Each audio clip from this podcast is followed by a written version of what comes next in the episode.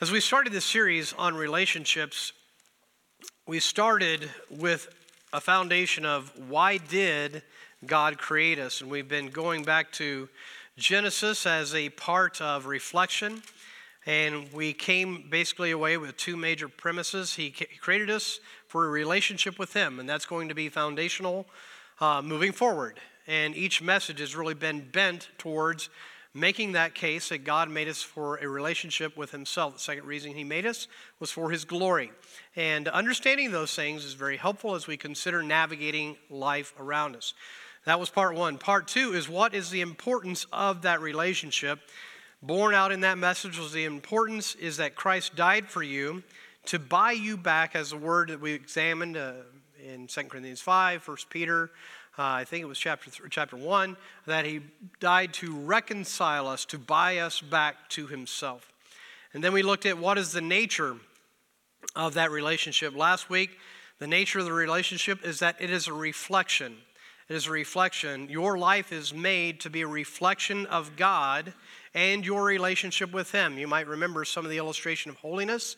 Holiness is really the reflection of God's character. It's what He's like. We made some illustrations last week of children looking like their parents and things like that. And I always say everybody's got something to overcome. So there you have it. Uh, and then this morning, we're going to, under that part three, was this question What is the nature of that relationship?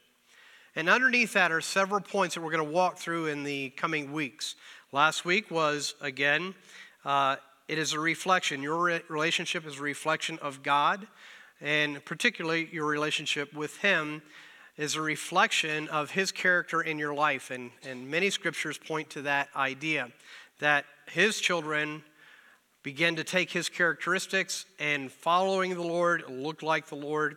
Today, uh, I find it interesting that here it is Valentine's Day, and as Jason said, for all of us men who aren't prepared, uh, you've got after service to get prepared, I guess. Um, but this service is largely going to reflect on the relationship with God being personal. So last week, it is a reflection. This week, it is personal.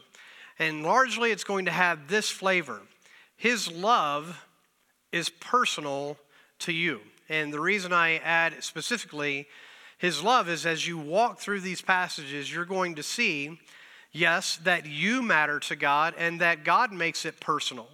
The Bible isn't just a reflection of God looking at various countries and people groups. Instead, he drives down to the narrow little space of you. And very often in my uh, fellowship with other believers, I often talk about drawing a small circle around ourselves and walking with God in that circle. In other words, you can't walk with God for somebody else, you've got to walk with God yourself.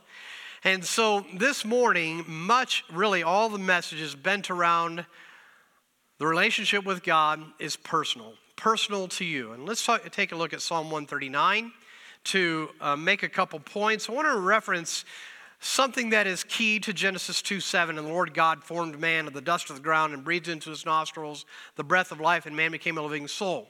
All right, so we understand that God made mankind, spoke uh, he fashioned us after the dust of the ground.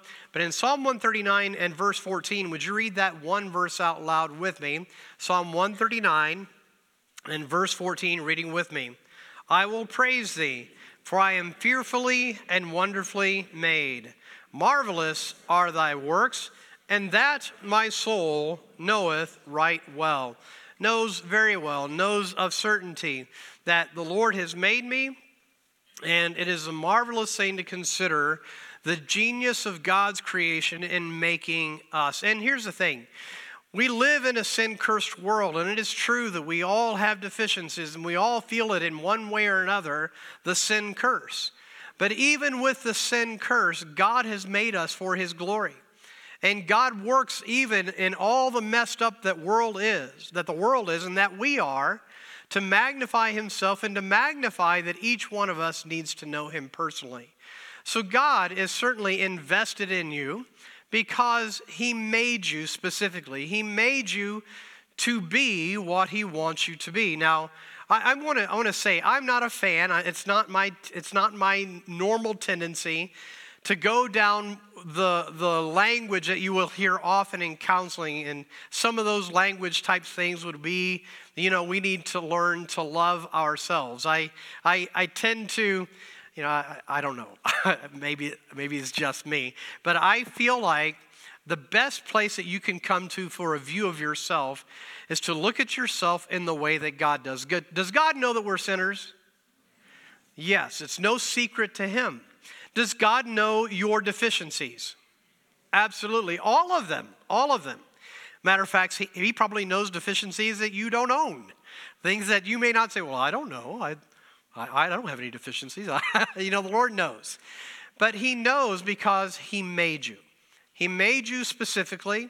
And I would just, you know, I, I remember somebody making this statement one time uh, God made you, and God doesn't make junk. And uh, I, I don't know, I kind of like that statement, and it kind of it echoed back as I was considering this message.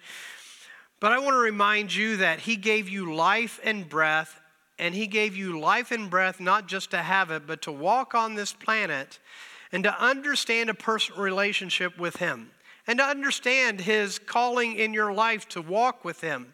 And I want to say this again. We know that if we were looking at the Bible, uh, we'll come to this at some point the comprehensive nature of the relationship that we have with God.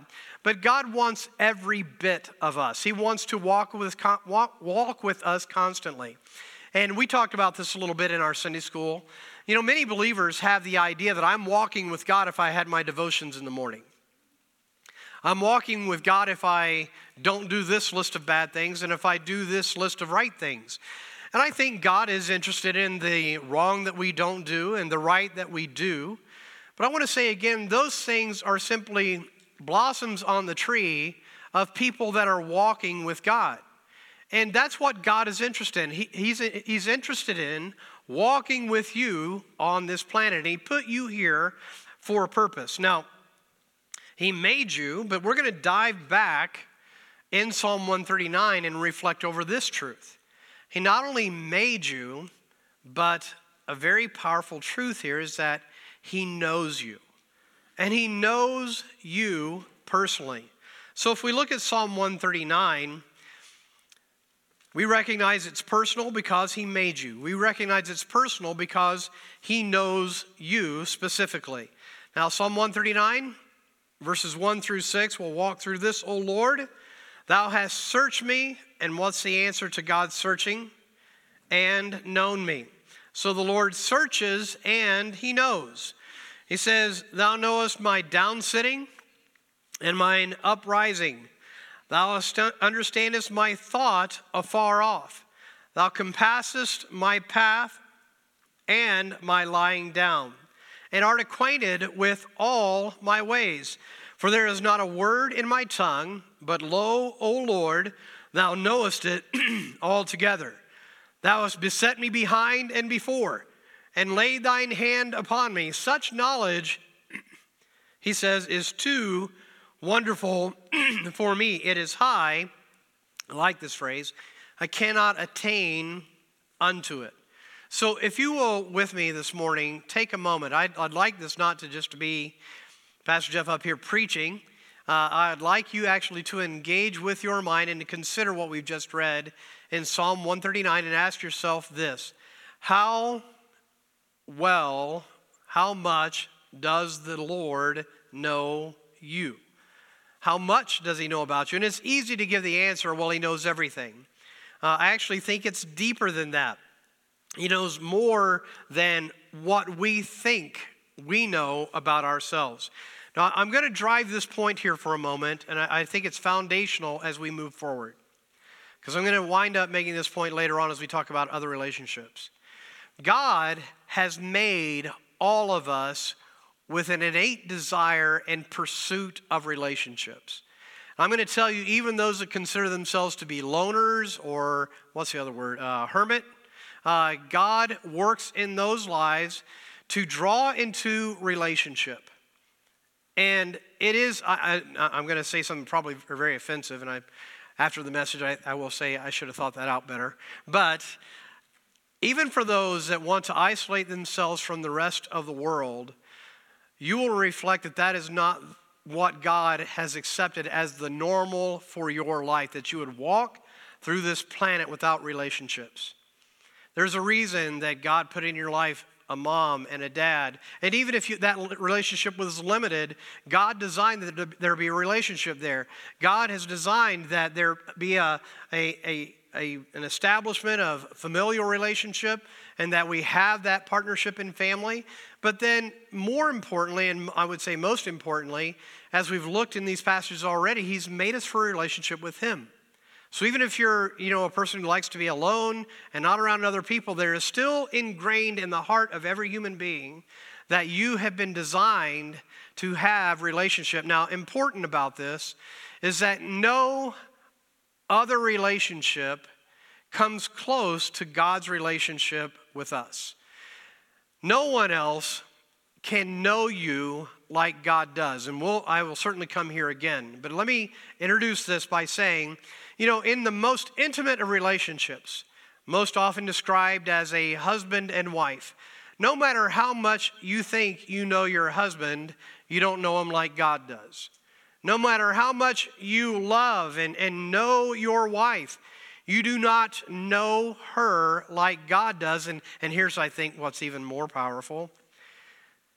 No matter how much you think you know yourself, God knows you better than you know you.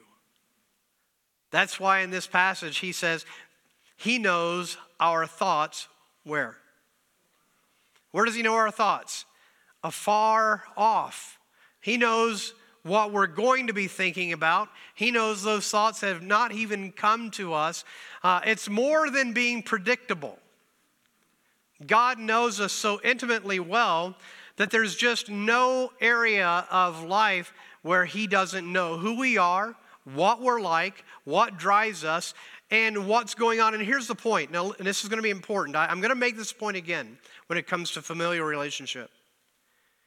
If you and I don't begin to understand the importance of a relationship with God, we will try to find the fulfillment that can only be found in God by trying to find it in other human relationships. And none of those relationships can meet the need of your life. There's no amen on that, and it's quiet. But I'm going to tell you that this is an important truth to know. There are times when women and men have your head on your pillows at night. Your spouse lying next to you has no idea what's going on in your head. And sometimes we live with an expectation well, if he just knew this or if she just knew that, then I would be happy because they would know and then they would meet that need. And I'm going to tell you that every human relationship is limited and does not have the scope and power to be God for you. Now, it's, it's an interesting it's an interesting concept on a Valentine's Sunday when we are you know, supposed to go buy chocolates and cards and, and spend money. And uh, it's good. It's good. uh, to prove your love, right? Okay. Um, but here's, here's, here's the thing. Oh, got an amen out of that. So. this is really important to know. Now, I think it's important to cross the gamut. There are people in this room not married and looking forward to it someday. There are people that have been married for a long time. Uh, do you guys look at marriage differently? Those who have been married for a long time and those who are looking forward to it. You see, there are people who think that if I get married, that's going to be that piece of my life that's been missing. And, and, and, and it's almost like all my troubles will go away. And those that have been married for a while just look at you and go,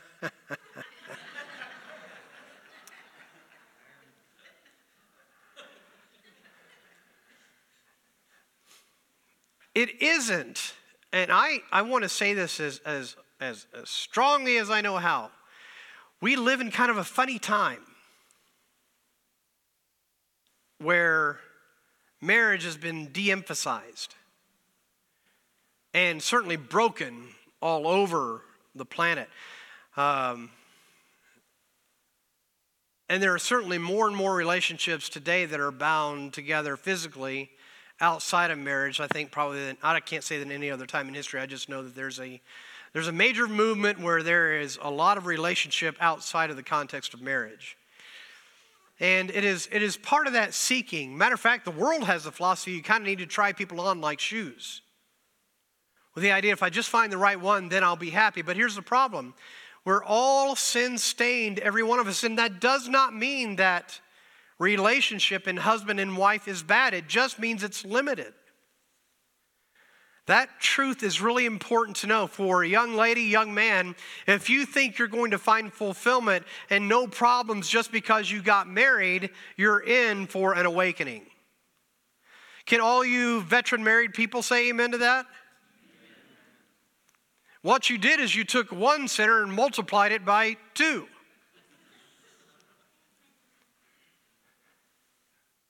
And I, this is not a bad thing. I, I know it sounds bad. But there's the phrase love is blind, but marriage is an eye opener. And that doesn't, that doesn't mean that it's not worthy. So much do I believe in young people finding God's spouse for them if they desire to be married that I advocate every which way to try to find it. If, if, even if it means using a dating app. And by the way, you'd be surprised how many people in our assembly have found each other that way. But my point is, when those people come together, if there is an expectation that that person is going to satisfy everything that I'm looking for in life, you are sadly mistaken because you don't recognize the limited nature of that relationship. Now, I'm going to tell you what good that does for me. This is the illustration that I've come to, and I've been using it for some time now. I have a motorcycle, and I like my motorcycle. It is a TW200. My TW200 is a mountain bike. It's an enduro, which means it can drive street legal, but it can ride up in the mountains as well. It's often called in the world of outdoor people, it's kind of a it's kind of a mule. It rides low to the ground, and that means you don't have to stand on your tip of toes to be on it. It can pack out an elk, which is what I'm always hopeful for. But that bike, that bike, if I want to be on the interstate, it will go 65. It will go 65 if I tuck my knees in, if I squeeze my elbows in, and if I put my head down. And just barely look up. If it does that, throttle down, it'll go 65. Anytime I ride it on the interstate, I kind of start wishing it was a Harley. but my TW200 is not a Harley. And if I had the Harley, I would not want to take it up in the mountains. My point is this everything in life has its limitation, even human relationships, because we are limited. But when I know that, I can appreciate the relationship for what it is instead of what I wish it was. Now, I don't know, maybe this morning that isn't profound to anybody here, but it's profound to me. And it's going to involve itself in every relationship, in church, in husband and wife, and in children. That every relationship is limited. And if I understand that, I can appreciate the relationship and appreciate, appreciate it in the limitation that is bound to its context. And it simply means this no body can be God for me. It is personal. It is personal. It is personal because God knows every thought of your heart like your husband can't. He knows everything that's going to affect your emotions like your wife can't know. He knows you intimately well. Take your Bibles to Luke chapter 12, and you'll see another relationship which we have with the Lord on being the aspect of He made us, He knows us. But in Luke chapter 12, I'll give you a second to turn there.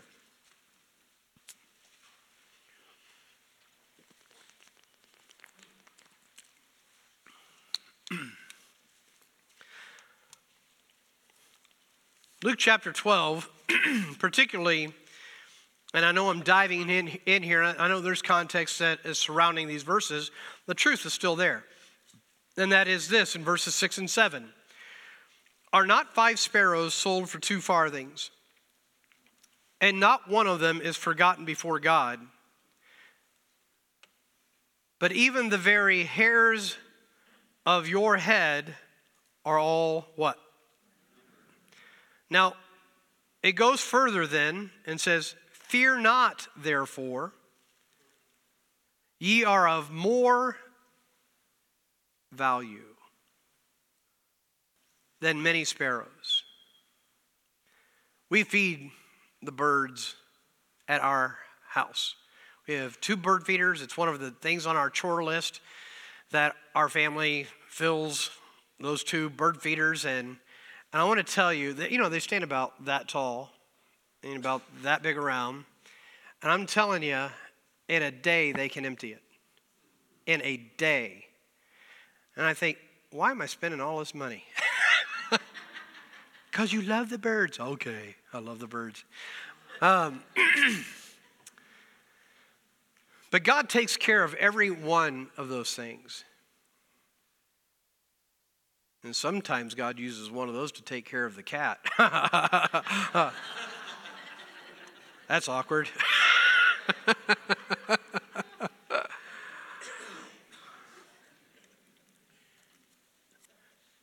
passage says, Fear not, therefore, ye are of more value than many sparrows you don't even know how many hairs are on your head. You're like, yeah, I do. I shaved it. No, you don't know. You probably have hair you don't know about. the point is, God knows more about you than you can know about yourself. He knows your thoughts when they're far off. He knows the number of hairs on your head. Why would God, why would God even concern himself with knowing that? I think it just is driven to make this point. The relationship with God is personal, and it is further caring, which you're going to see in the points ahead. So we'll just go there and understanding that if he knows the sparrows and he says he knows us even better than that, he knows it because he cares and he does so emotionally to us to tell us, don't be afraid, fear not, therefore. And underscores this truth you are more value. Now, take your Bibles to 1 John chapter 4. 1 John chapter 4.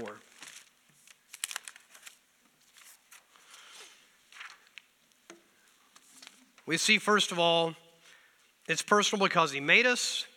It's personal because He knows us, He knows us better than we know ourselves. But in 1 John chapter 4, you're going to find this truth. Very simply, it's personal, especially in the extent that He loved you first. He loved you first. Now, I'm going to tell you something about this passage. Um, this passage, my wife and I, our first date was February 4th, 1993. And on that date, I did not think this through really well. But I wanted to have a devotional time with her before, you know, we were done with our first date. So I wanted to read a Bible passage together. This is the passage we read. And, and it's funny because as you look through the passage, verse 7, verse 6, we are of God. He that knoweth God heareth us. He that is not of God heareth not us. Hereby know we the spirit of truth and the spirit of error. Beloved, let us love one another for love is of God. And everyone that loveth is born of God and knoweth God. He that loveth not knoweth not God, for God is love. And my point is, as you, I, I read the whole chapter, and, and I was, as I read it, I, I had not pre-read it before the date, and it's like, uh, she sure is hearing a lot about love. uh, very funny, very funny. Um, but it worked.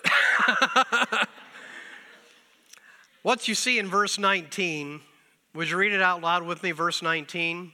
We love him because he first loved us. Let's read it again out loud. We love him because he first loved us.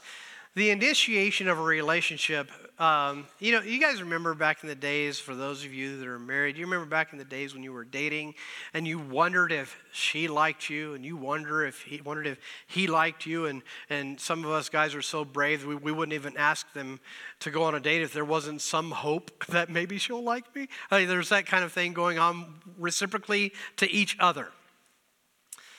God is the one who initiates this. He is the one who is initiating the relationship, not simply in the fact that He created you and He knows you, but He initiates this relationship of a personal relationship with Him. And He does so expressly by being the one who starts things off. See, here's the truth this morning. And I understand there's, uh, in the world today, frankly, Arminianism is not the is not the biggest flame in doctrine that's walking the planet today. It tends to be more Calvinistic. Uh, but there are those with Arminian theology that believe, well, I'm the one who initiated. I'm just going to say doctrinally, no, you didn't. Doctrinally, you didn't wake up one day and say, hmm, I think I want to find God. You didn't wake up one day and, and, say, and think, hey, I want to have a relationship with God. Doctrinally, the way that happens is God is in the world drawing people towards himself. He's working in that life to make you aware. Now, so, so intrinsic is the nature of God initiating the relationship that it, when He made you, He also put in the heart of every human being that there is a God. If you don't believe it, go look at Romans chapter 1. And, Roman, and we're not going to look there now, but in Romans chapter 1, what you will find is God holds the world at, at not being able to be excused at stepping over him because he placed it in our hearts that he was there. But he's the one who initiates. He's the one who puts that knowledge there. He's the one that is drawing. And specifically, he says, He loved you first. Now, we're going to draw back just like we did in Psalm 139 and make the next point. So he made us, he knows us, he loved you first, and next he proved his love in 1 John chapter 4, especially in verses 9 and 10. And this was manifested the love of God toward us because that God sent his only begotten son into the world that we might what? That we might live through him.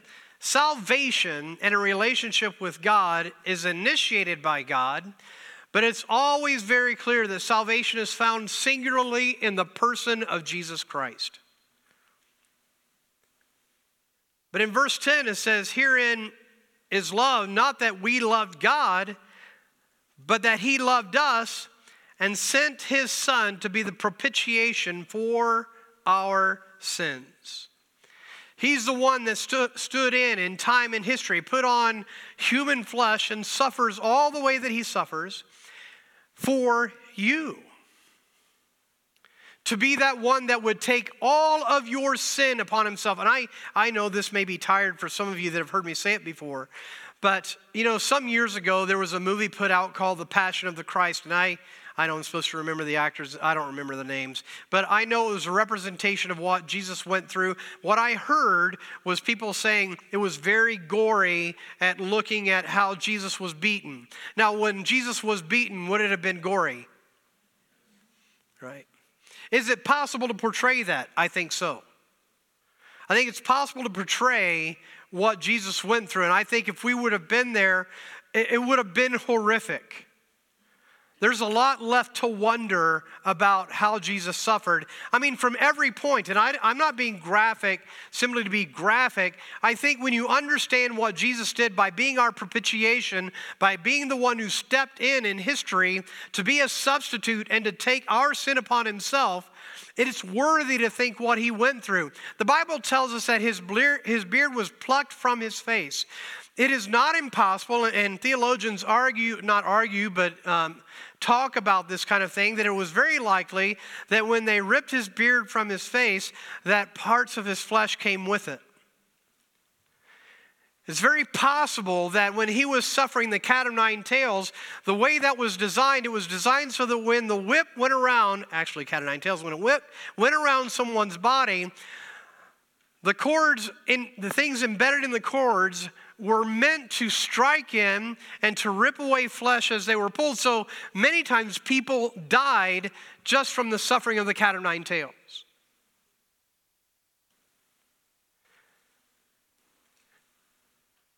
When you ask yourself, why should the Lord love us? It's a good question.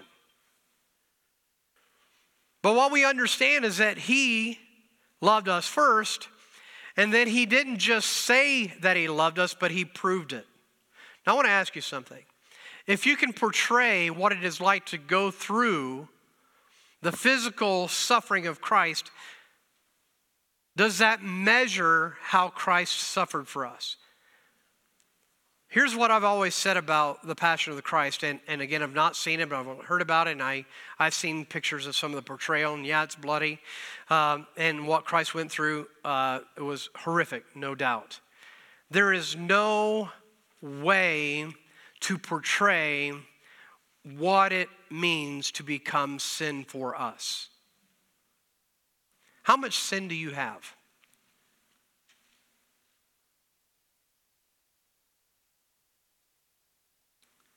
Can you think about for a moment what it means for Christ to take all of your sin?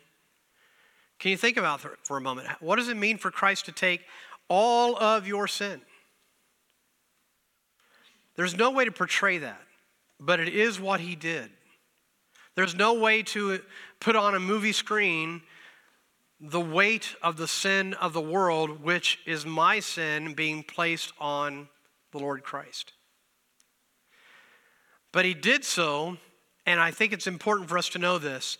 He did so to prove to you that he really does love you personally.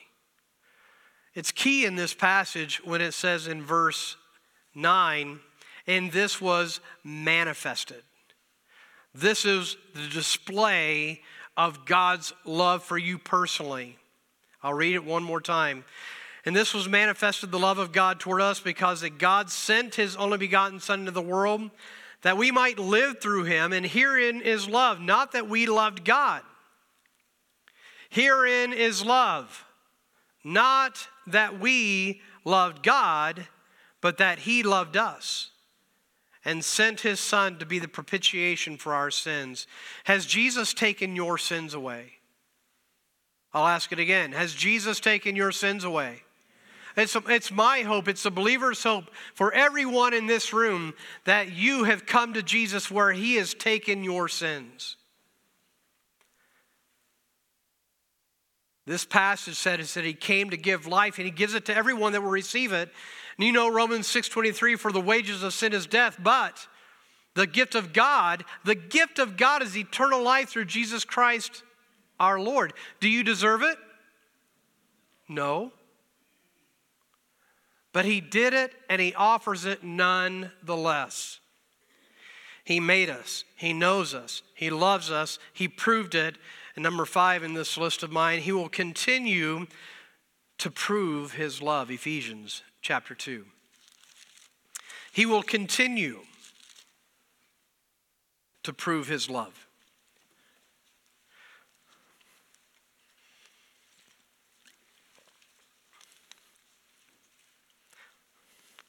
I want to ask you something. When God saved you, did he get a trophy? When God saved you, did he get the prize of, look who I got? There's another way to ask that question, which is it's a hard, it's a hard look. Have you and I, as believers, represented the depth of God's love by how we love Him back. I'm going to ask it again. Have you and I represented the depth of God's love by how we love Him back? What's your assessment? This is not, by the way, I know it gets quiet in here because it's reflective, but I, I want you to think about that in the world today. How do you think, how do you think we're doing as believers? Do we love the Lord to the depth of which He loves us? And you might say, hey, well, there's no way that I can love like God. But let me ask you should we be, be motivated to love Him? What motivates you to love Him?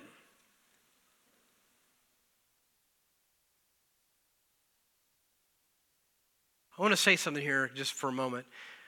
When I came to Christ, I didn't know all the blessings that God would give me in coming to Christ. I did not know. There was one major thing that I knew when I got saved that God would do for me. Anybody know what that would be? The one major thing that I knew that God would do for me when I got saved, and it's the reason I came. Anybody know what that was? I was afraid of something. I was afraid of hell as the just and due consequence of me being a sinner. I had no idea how God would bless in being his child. But you've heard me say it. If I could give the pulpit to you, I think you would say it. I have never, ever regretted giving my life to Christ, ever. The only disappointments I've ever had in being a Christian are when I have exhibited my lack of love for the Lord and broken from fellowship with Him and done my thing. The Lord is always, ever good. And it is a grand thing to be called a Christian. But God blesses more than you know. Some people come to God because you want delivered from your circumstance. And can God deliver you from your circumstance? Yes. Does God always, when you get saved, deliver you from consequence? Not in every way. Many times we've made choices that have lasting effect, but His grace is sufficient even there. Amen? It's an interesting thing to come to know doctrinally that He will continue to prove His love. And this will be a task that the Lord will set upon Himself for all of eternity. In verse 1, you read this, and it, it ties into the previous point. He proved His love. Ephesians 2 1, and you hath He quickened, and we know quickened means to be made alive. He made you alive who were what? Dead in trespasses and sins. We had the stink of death about our lives. You wonder what we're like outside of Christ? Look at the world around you. This is what a life outside of Christ looks like. It's a messed up, everybody doing their own thing, everybody fighting for this, that, and the other, and it's empty, and it's vanity, and it's hopeless. But when you know Christ, there is hope. You, the one that He initiated His love towards first, and proved his love towards, has he made alive when we were dead in trespasses and sins. Now jump forward to verse 4. But God, who is rich in mercy, for his great love wherewith he loved us, even when we were dead in sins, hath quickened or made us, to, made us alive together with Christ. For by grace ye are saved and hath raised us up together and made us sit together in heavenly places in Christ Jesus. Read verse 7 out loud with me. That in the ages to come he might show the exceeding riches of his grace and his kindness toward us through Christ Jesus. Do you get that? So I got a question for you. Have you ever have you ever thought, boy, I wonder if, if it'd be like a, a cool thing if I had somebody leave me an inheritance. And then some of you think, well, well, I, I know my parents, and that ain't going to happen. maybe I maybe got a rich, rich uncle somewhere I don't know about. You know, it's gonna gonna you know they're gonna give me all these things when they pass away. Well, this this verse seven says that, it, listen to this, it is God's intention for the ages to, to come. Now, what does that represent, the ages to come? What is that representing? What, what other words would we use to describe that? The ages to come. Eternity, we would agree, heaven, being with Him, time without end, that in the ages to come, he might show, and, and use this rich language here, uh, the very word actually, ex- the exceeding riches of his grace, specifically in this, in his kindness toward us through Christ Jesus. Now, I believe this means a couple things, uh, and basically comes from studying other passages. I believe it means that for all of eternity, we will be the beneficiaries of God's grace. That will never change. And again, there are, to my knowledge, I don't know anything about time clocks in heaven. I don't, I don't know what that's going to be like, but for as long as there is eternity, it is the purpose of God to show his kindness to us in every moment that we're there as a reflection of the grace that was given us in being saved. And yet, if you were to study other passages about heaven, you would recognize that we cannot even imagine how good heaven is. It is better than we know, it is better than we imagine, it is better than we think. And it is based in simply the kindness of God loving you as an individual. So, all right, I've got to drive it home for a moment here. All right, folks, let's pay attention. Let's just have a coffee table talk. And if you want to drink tea, fine. Um,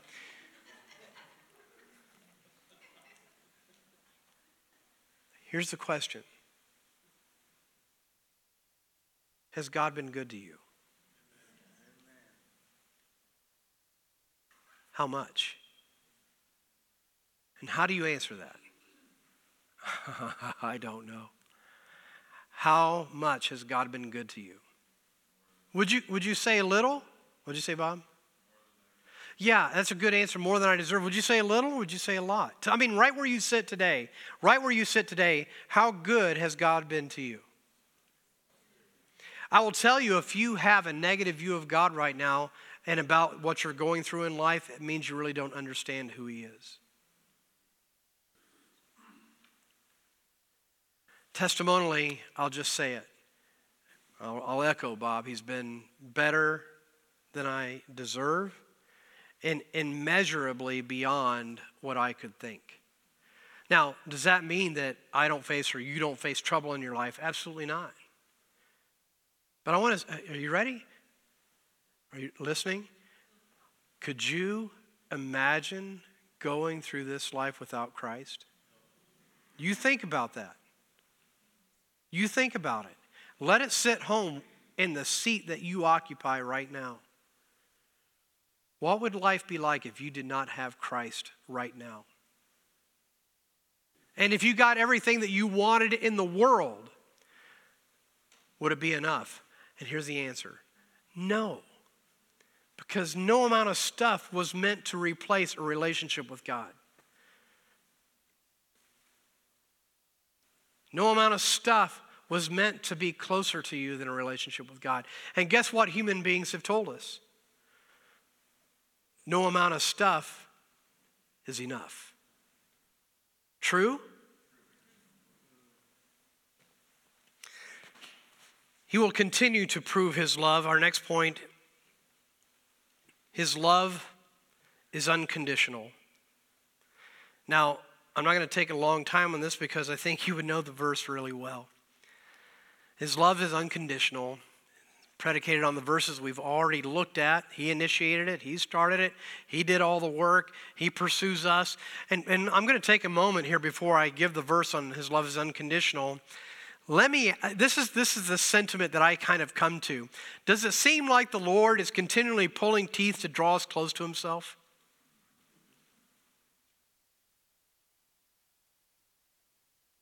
Why should the King of Heaven have to battle with the stubborn will to just walk in relationship with Him? But He does. But He does. It's beyond comprehension. Too great for me, as Psalm 139 said, to understand. Romans 5 8, but God commendeth his love toward us in that while we were yet sinners, it, Christ died for us. So commendeth means what? To demonstrate. Let's say it. Commendeth means what? It's the same thing that happened in our previous passage of Ephesians 2. He demonstrates his love for us. And are you with me? He did not wait for you to get cleaned up before he would reach out to your life to offer you salvation. Amen? He didn't wait for you to get your act together before you would be saved. He didn't wait for you to stop that habit or stop this thing. And by the way, it's one of the number one one of the number one reasons that I reject repentance theology. Repentance theology, defined incorrectly, is the theology that when you come to Christ, you have to stop sinning and stop this and stop that. You do not have the power to live victoriously in Christ until you know Christ.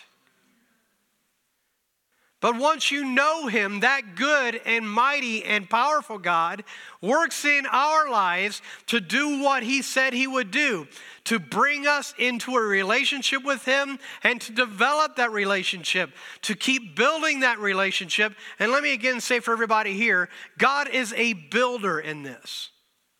He's building this in you in your life. And I'll say one more time what's your life been like since you've been saved? Are you a trophy now? You got it all figured out and you all you got it all together and, and you've got no problems in your life about your own personal character and behavior. That's where marriage is good. You have another perspective to, to answer that question.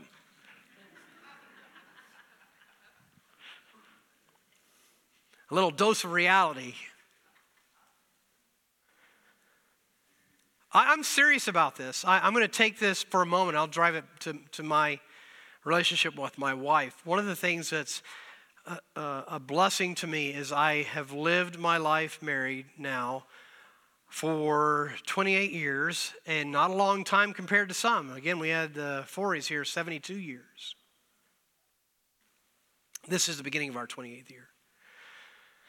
And I've said this to people before. Uh, there's only one thing I regret about my marriage, and that is that I didn't know my wife earlier. And then she's quick to remind me that if, if you did, we probably wouldn't have liked each other. I look at my wife as a gift of God's grace to me, and I look at it specifically this way I don't believe that I've ever deserved the blessing of who she is in my life. I think that's a small example to me of, of our relationship with God. He demonstrated his love towards us in that while we were yet sinners, Christ died for us. Now, in my list, this is number six. His love is unconditional. He did not wait for us to get cleaned up. Some of you think I have 32 points, and you'd be wrong. I only have two more. Number seven, his love is unbreakable. Take your Bibles, Romans chapter 8. Romans chapter 8, his love in this relationship is unbreakable. Romans chapter 8.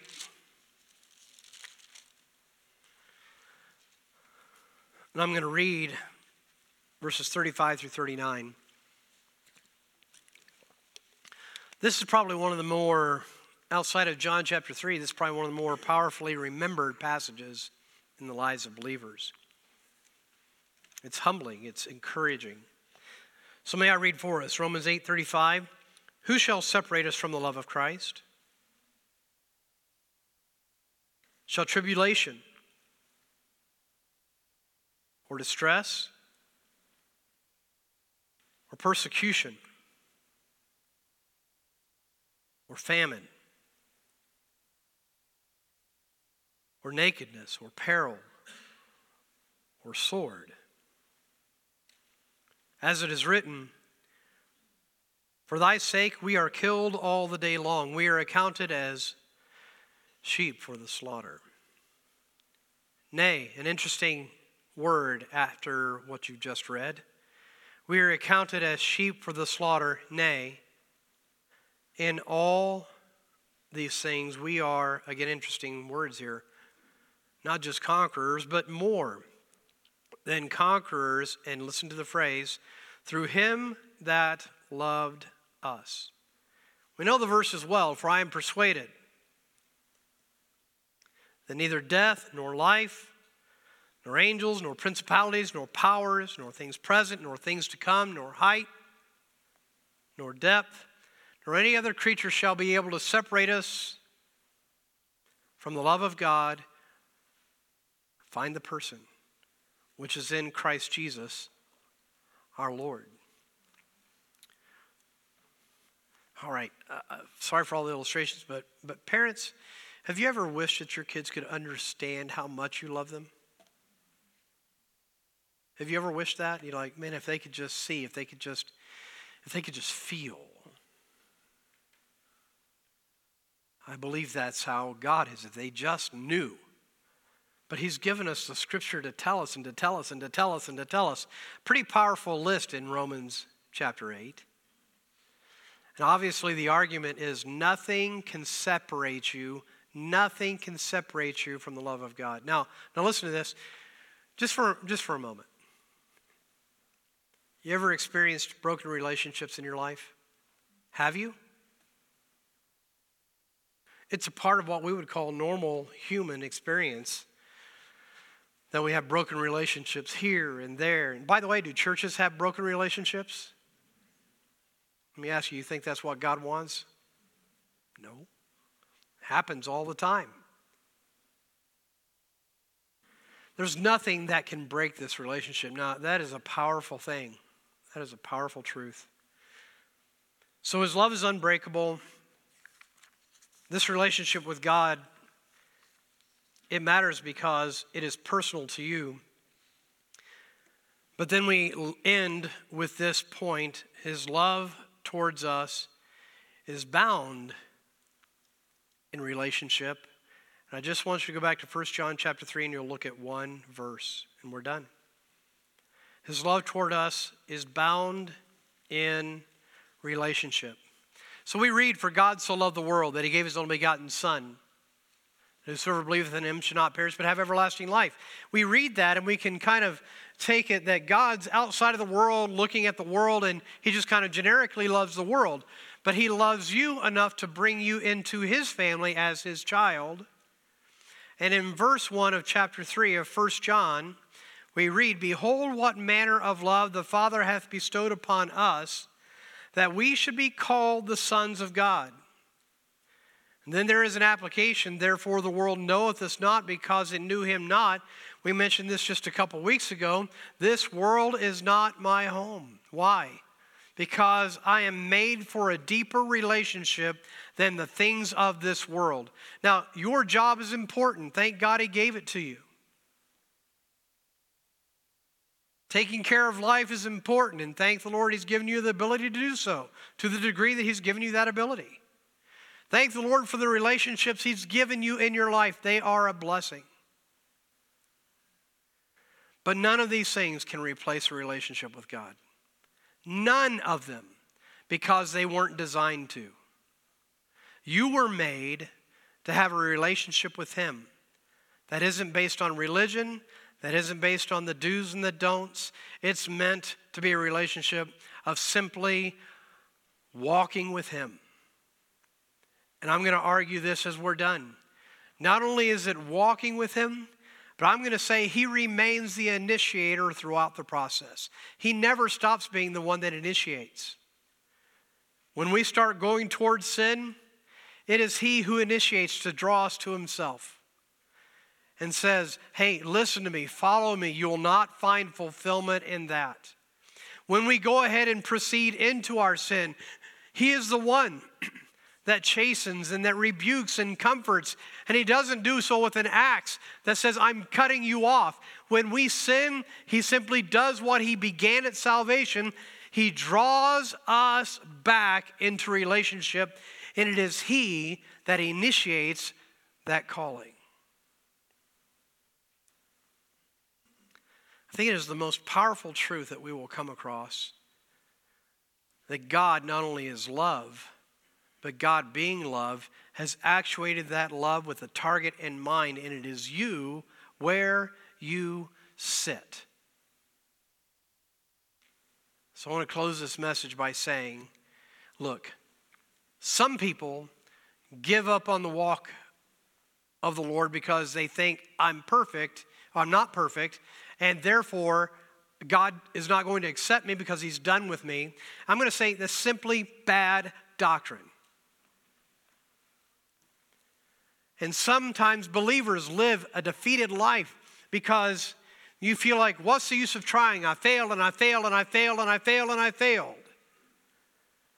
I'm reminding you here today by the declaration of the Word of God that He loves you still. Hello?